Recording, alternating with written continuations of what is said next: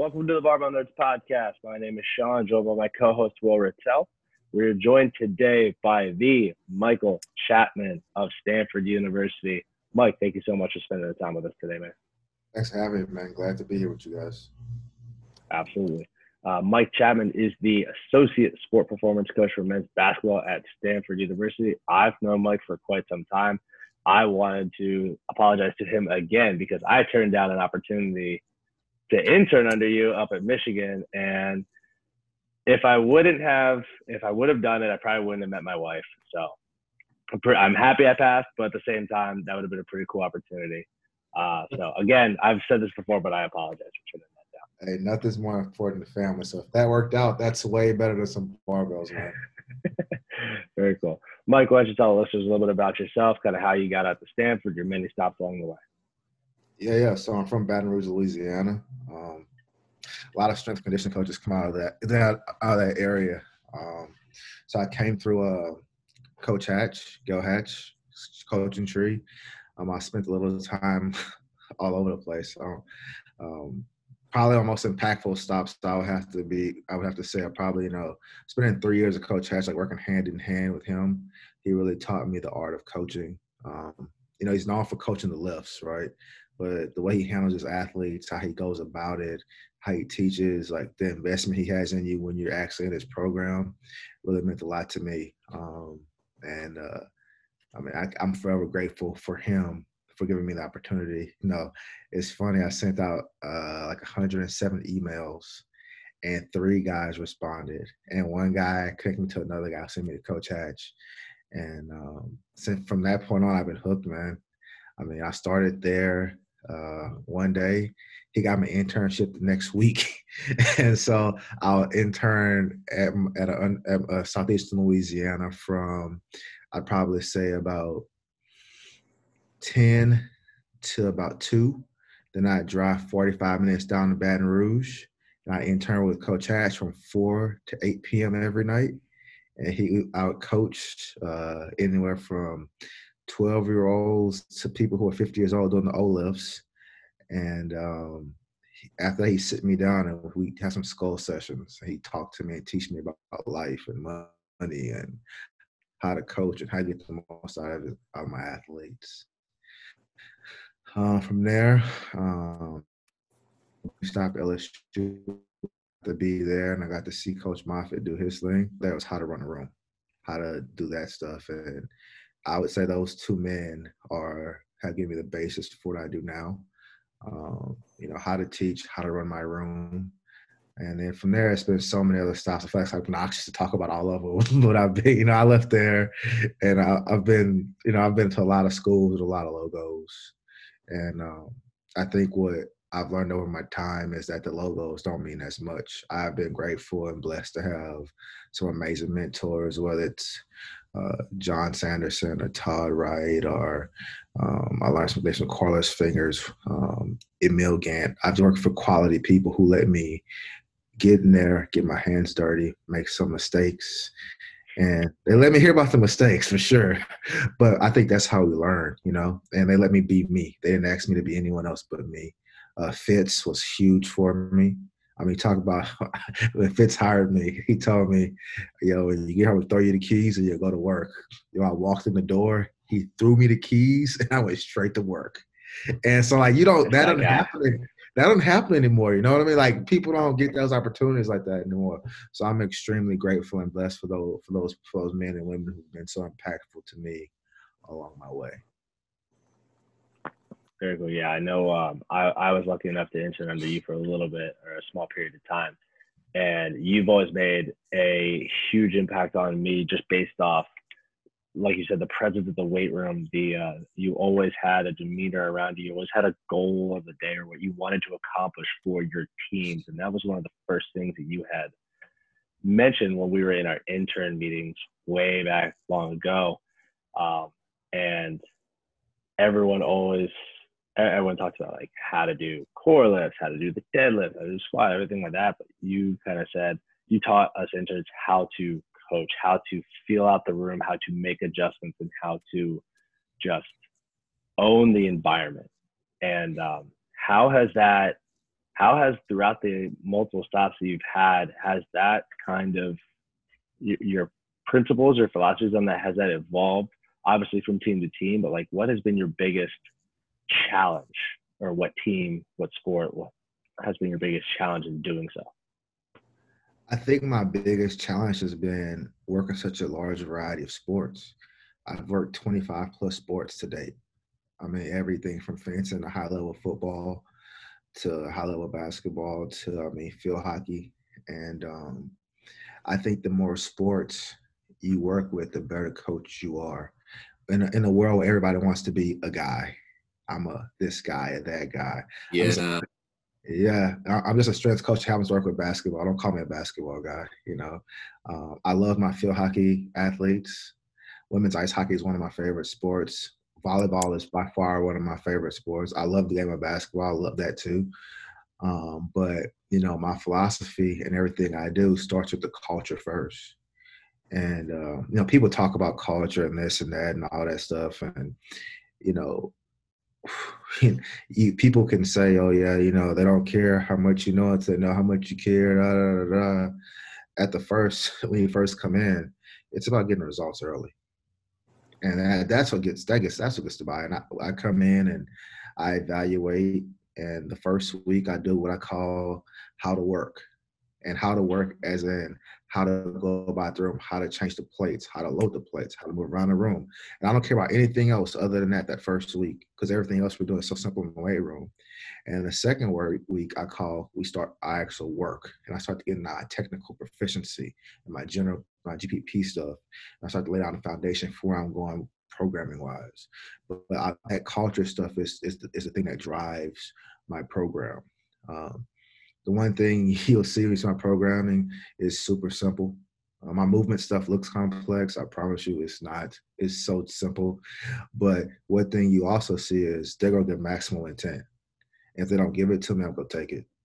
Like that's the one thing I'm never gonna settle. I don't need. I don't need a Tendo to see bar speed. I know what that looks like. I know how to get it from them, and I'm gonna coach positions and get that from them, and that's non-negotiable negotiable.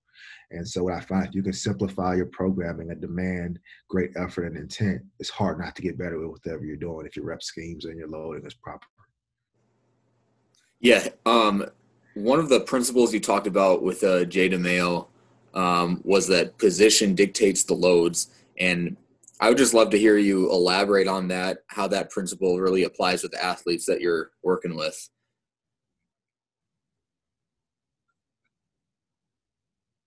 Yeah, I mean, joint joint position does dictate load because I mean, you know, like I use this this this pretty simple, really simple analogy and example. So if you go to lean down and pick up a piece of bread, you're just to reach down and grab it, right? But if you're going to go and you're to pick up or do a lunge and you reach down, you're to brace a whole lot harder. You're to be a lot more engaged, and you're to fire fire a little bit different. So you're to pick up that dumbbell differently. And so we look at sport, right? And you talk about your forces and you talk about mass momentum and control your body. If you can't be strong in different joint positions under under the load, which is forces from whichever direction you're moving, you're going to really struggle with that. And so I try to simplify as much as, as I possibly can. Um, we do we do stuff that looks really ugly and funky, and I don't care what people think because when they get in the game and they go in those positions where they're going run out of bounds and they hit that, that jump stop and they slide to that position and knee starts to slide on their toe, we've been there. And one thing here says, how can you know they're safe there if you never trained them there? And that's one thing. We're going to get in every position. Are We're going to press up. We're going to press out. We're going to press back. We're going to do all the basics, but we're going to prepare tissue and fascia to be ready to move multidimensionally and also be able to handle the load they're going to go through. Hope that answered your question. I think I did. Yeah, no, for sure. And then, yeah. um, sorry, Sean, I'm gonna I got some more questions before you jump in here. Have at it, dude. Uh, Have at it, dude. yeah. So I saw you post on online about some of the body comp stuff you've done with your basketball players. How are you measuring that stuff? What have you seen? Um, what What are you doing besides training? Like, are you talking to them about nutrition and how that affects the body comp? Um, just yeah, tell us a little bit about uh, the way you're going about measuring body comp with your athletes and how they're how they're receptive to it. Yeah, yeah. So we do over my career. I've done DEXA. I've done skin fold. Um, we do the scale. Um, a lot of what we do is as simple as it may sound is pictures. like okay. you know, like you know, hey, like yo, man, you're down two percent. He's like, cool, I still look fat. so I'm like, no, okay, let, let, let, me show you some pictures. Let me show you some measurements. And yeah, I do nutrition in a different way. You know, some people are like these food people. You're gonna eat this, this, this, this. I'm like, all right, man, this is what we're gonna do. We'll come in here, tell me what you like. All right, let's put carbs, fats, proteins, veggies, fruits in the list. Okay, cool. All right. I'm not giving you a nutrition plan. This this is what you tell me you like. This is what I want you to eat. This is how much I want you to eat of that. Okay. And I said, now let's do one, let's have this deal. I said, one day you're gonna you're gonna the boss will stop bossing for you someday. And you're gonna have to go into these business meetings and eat these meals. You're like, I don't know what the hell this is.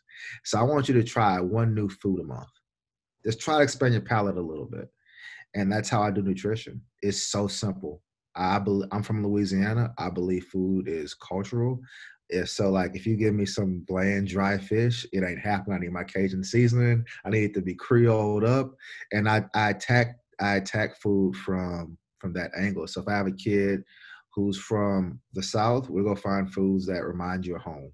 Or if I have kids somewhere else, somewhere else we, we do it do, do it that way. It's pretty simple. I don't try to overcomplicate anything. Um, you know, uh, you'll hear me say, you hear people say savagely simple, super, super simple. Um, I have a I have a cell phone that I use for the guys to contact me, and they send all their meals to that phone. So I see, eh, I say anything you consume, send me a picture of it.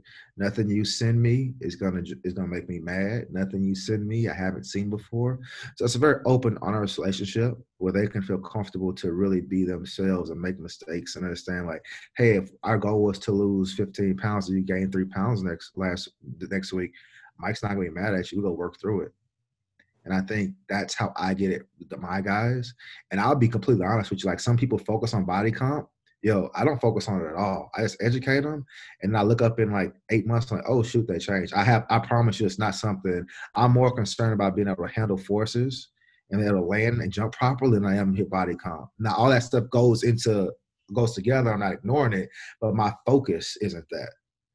Yeah, I would, I would imagine when you're showing the before and after pictures from eight months prior, and they look a lot better, a lot more leaned out, and maybe a little bit heavier with that uh, better muscle on them, that that's going to gain you some buy-in with the players. Have you found some of that too?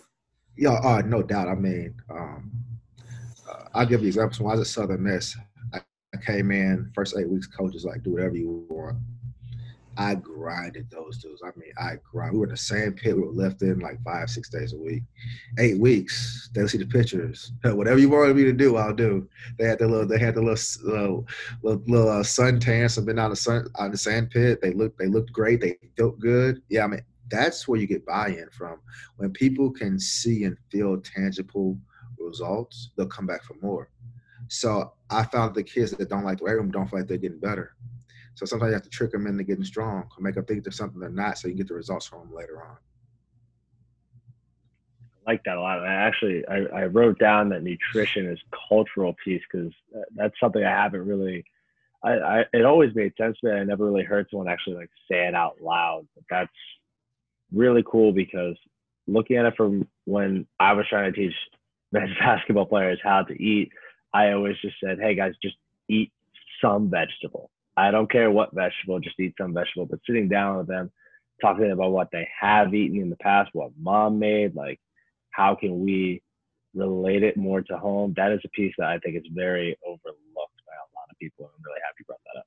Yeah. So one of my biggest victories here at Stanford was um, during the COVID time where the guys were home. Uh, I talked to, we did like a nutrition Zoom and I got to hear from our parents. And they're like, we don't know what you did to our kids, but they're eating stuff we never thought they'd eat before. And I let them choose. It was that simple. I didn't do anything at all. I let them choose. And I like sometimes less is more. Mm-hmm. I love it. That's really, really cool. It's a good, really good tool for your athletes, especially like you said later in life when the ball stops down. Yeah. Super cool. For sure. For sure. Uh, Will, do you have anything? No, go ahead, man. I was just gonna uh, touch on a little bit with your time with uh, Coach Hatch and how you said how impactful of a man he was to you.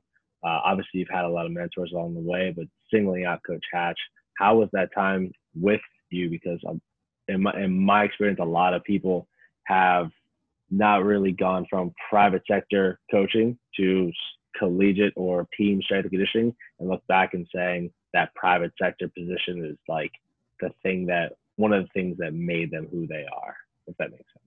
Yeah, yeah, for sure. I think early on in your career, everyone's labeled as having a talent or a gift why they get that job. You know somebody that, but there's like something you do good, right? So me coming from him, people saw me as oh, a guy really good teach the O lifts oh, and get them done at a very, very, very high level. And so he taught me that. Well, as he taught me that, he taught me so much other stuff.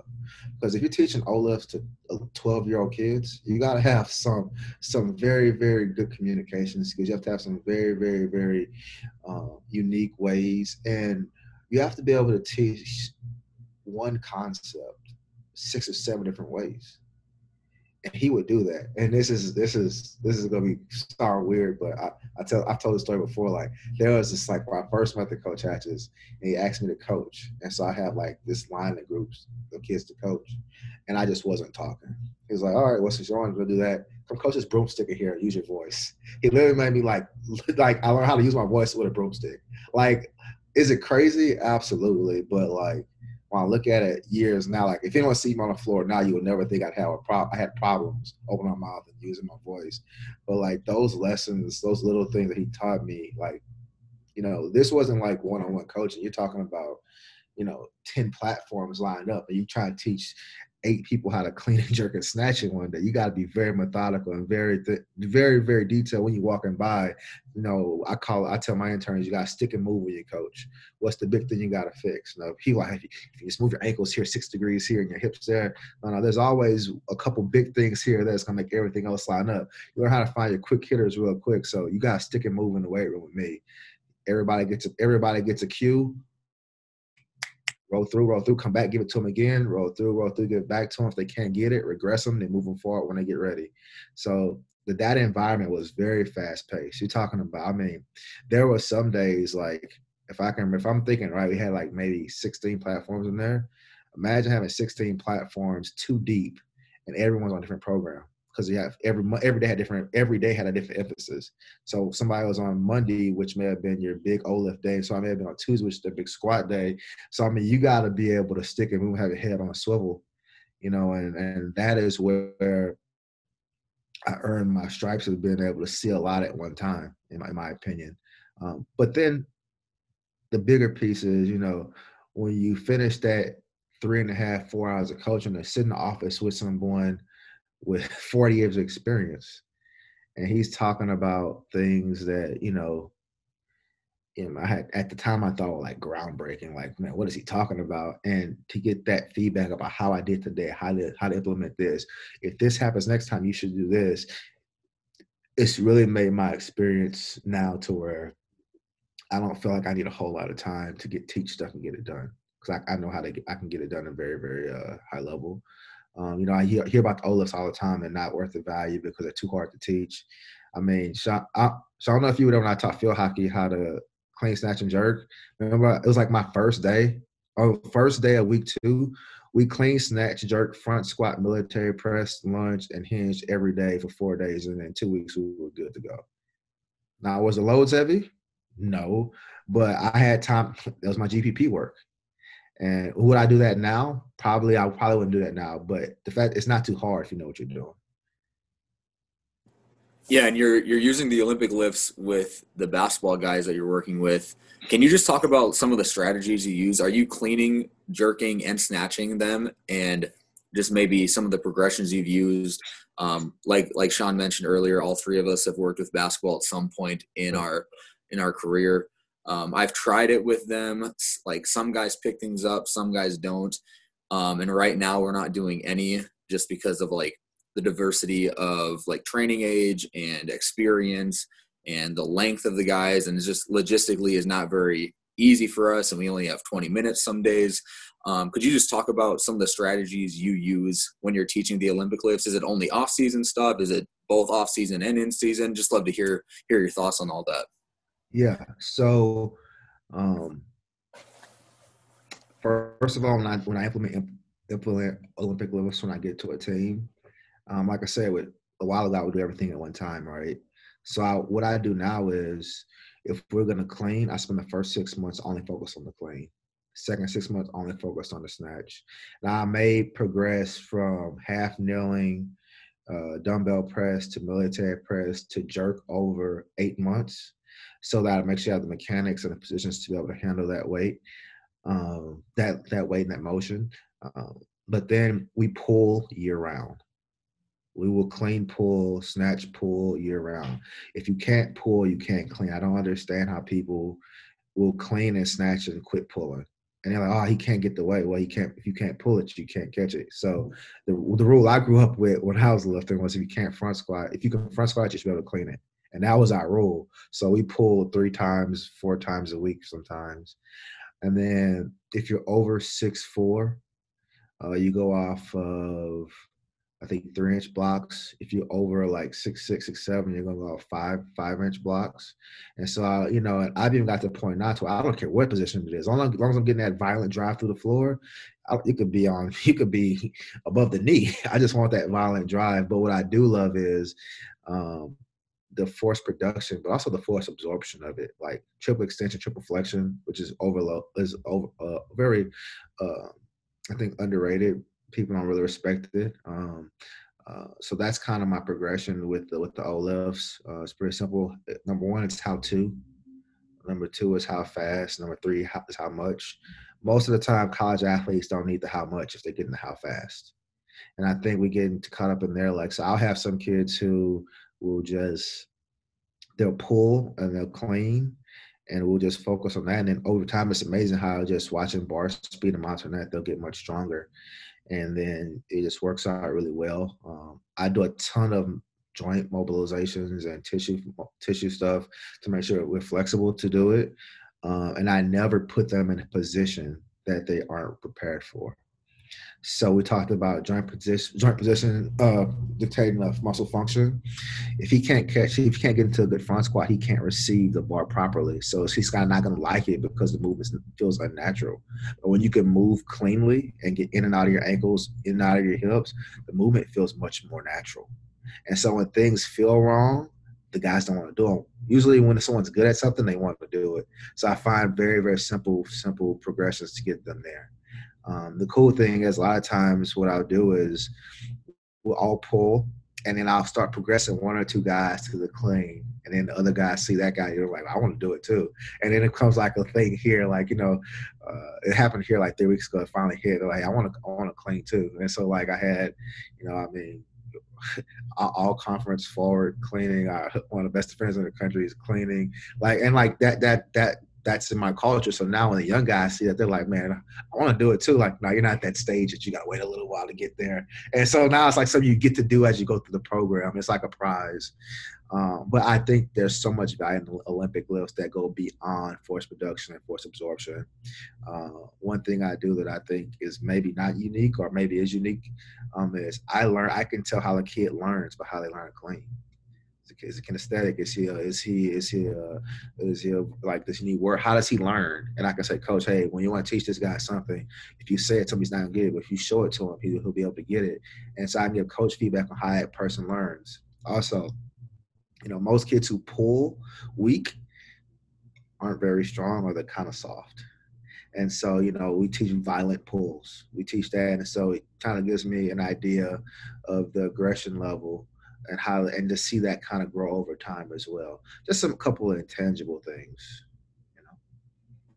Yeah, I love the part that you talked about the uh, the force absorption um, portion of the cleans because I think that's the most underrated point too, um, because I I think the most important part of a clean that kind of gets overlooked is the ability to produce force into an object only to have that object uh, produce force right back into you in a millisecond and being able to brace and absorb that force and then redirect that bar again. Um, so yeah, like I, I'm a huge proponent of them. I haven't been able to be super successful with them with my basketball players. Um, that's something that I really want to get back into um, at some point with them, maybe in the off season, mm-hmm. and start teaching it again. Um, but yeah, I, I I couldn't agree more with your assessment of all that stuff. The, the lifts are the lifts are something that are near and dear to me because that's where I started. Now, don't get me wrong, the lifts are not the end all be all to it. We throw stuff, we sprint, we jump, we lift, we do it all. But I think I think any you know it's funny uh, when people say, "Oh, I don't believe in that." This ain't about what you believe; it's about what works. So you you know you just you can't tell me that a 20 pound medicine ball throws the same as a 275 pound clean. It's just you just can't convince me of that. Now maybe I'm wrong. Maybe the science says that it is, but the way I train, I'm not so much worried about what everyone's telling me to do as, as opposed to what I know works and what I've seen work in my career. I like that. Have you used? And now I'm going to get into the sciencey things a little bit. Have you been looking at specific, uh, whether it be force plate or any sort of uh, force reduction KPIs when you are comparing uh, your snatch pulls, clean pulls, uh, catches, anything like that? Like, do you look at those KPIs and how they progress over freshman to senior year? Yeah, so the one thing that I haven't had ability to have access to force plates until recently when I got here. So that is something I am actually currently looking into, adding into our program and trying to figure out how to use it properly. Um, so a lot of stuff I've been doing just being doing is just like RSI and things of that nature, just kind of get an idea of how we're doing and where we are. But I am looking forward to having those the, that the, the force plates to give me a more complete view of what's going on with more detail.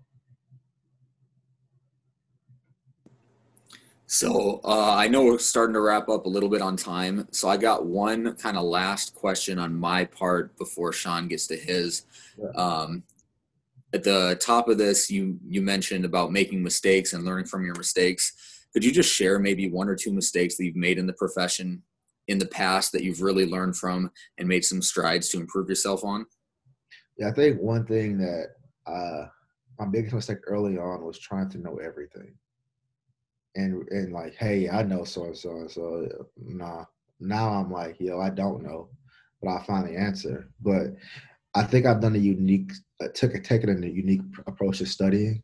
So you know, every year I'll take something and study it. So I took one year and studied just speed development, and that's all I looked at. One year strength development, one year it was movement. Year, year before last it was energy system development, and I just took every day and took thirty to forty minutes to just really dig into that particular subject matter. Um, and that has given me ability to kind of be a little more diverse in my approach and have a true understanding of what I'm doing so I can get the get the results and elicit the responses that I'm looking for. Um, you know, uh, the, the biggest mistake that I did early on was I didn't believe in myself. And you have to understand that you are enough, that you can get the job done. And it's not about knowing everything, but it's about the stuff you do know, knowing it in and out, and being able to execute it at a high level. Very well said. Very, very well said. Well, Mike, uh, as the time's running down, uh, we have one last question we'd like to ask everyone. Yeah. Um, you've had, you've clearly had a lot of mentors. We've talked about a bunch of them, and they're very visible in your own coaching, programming, everything like that. Um, and I hope that's a very, a very good compliment because I've tried to model a lot of my stuff that I see you do. Uh, but if you could recommend anyone else that we reach out to, uh, any one specific person to get on our podcast, who would you recommend? Uh, there's a guy, my, my former assistant at Towson, Aaron Dragey. Okay. Uh, yep. Uh, he's at Towson right now, right? He's a director now. He's real. Dude is super smart. I mean, mm-hmm. uh, I, I, am not gonna sit and act like that. I, like I'm this guru. Every program I write, I probably sent to Cam Davidson and and Aaron to rip apart so I can get some ideas about it. And I get great feedback from him, and I bounce ideas off him all the time and uh, extremely like I call him Dr. Dragey. He's so smart. I mean, dude, he's he's he's he's gonna be a rock star pretty soon. I'm sure Cam was a great mentor. We had we had Cam on um, probably a couple months ago. He was awesome to talk to. Yeah, we shared an office. It was a very very lively environment. dude, that was such a fun. That was such a fun office. You, you, me, Cam, Justin, Cassidy. Dude, that was such yeah. a great experience. Uh, but yeah. man, Mike, thank you so much for the time, dude. I know, like I said, we're on the road, so um, it was cool. It was cool to say we were able to sit down and get this done. For sure, for any time, anytime, man. Appreciate thank it, Mike. so much, man. Have a good night. All right, take care.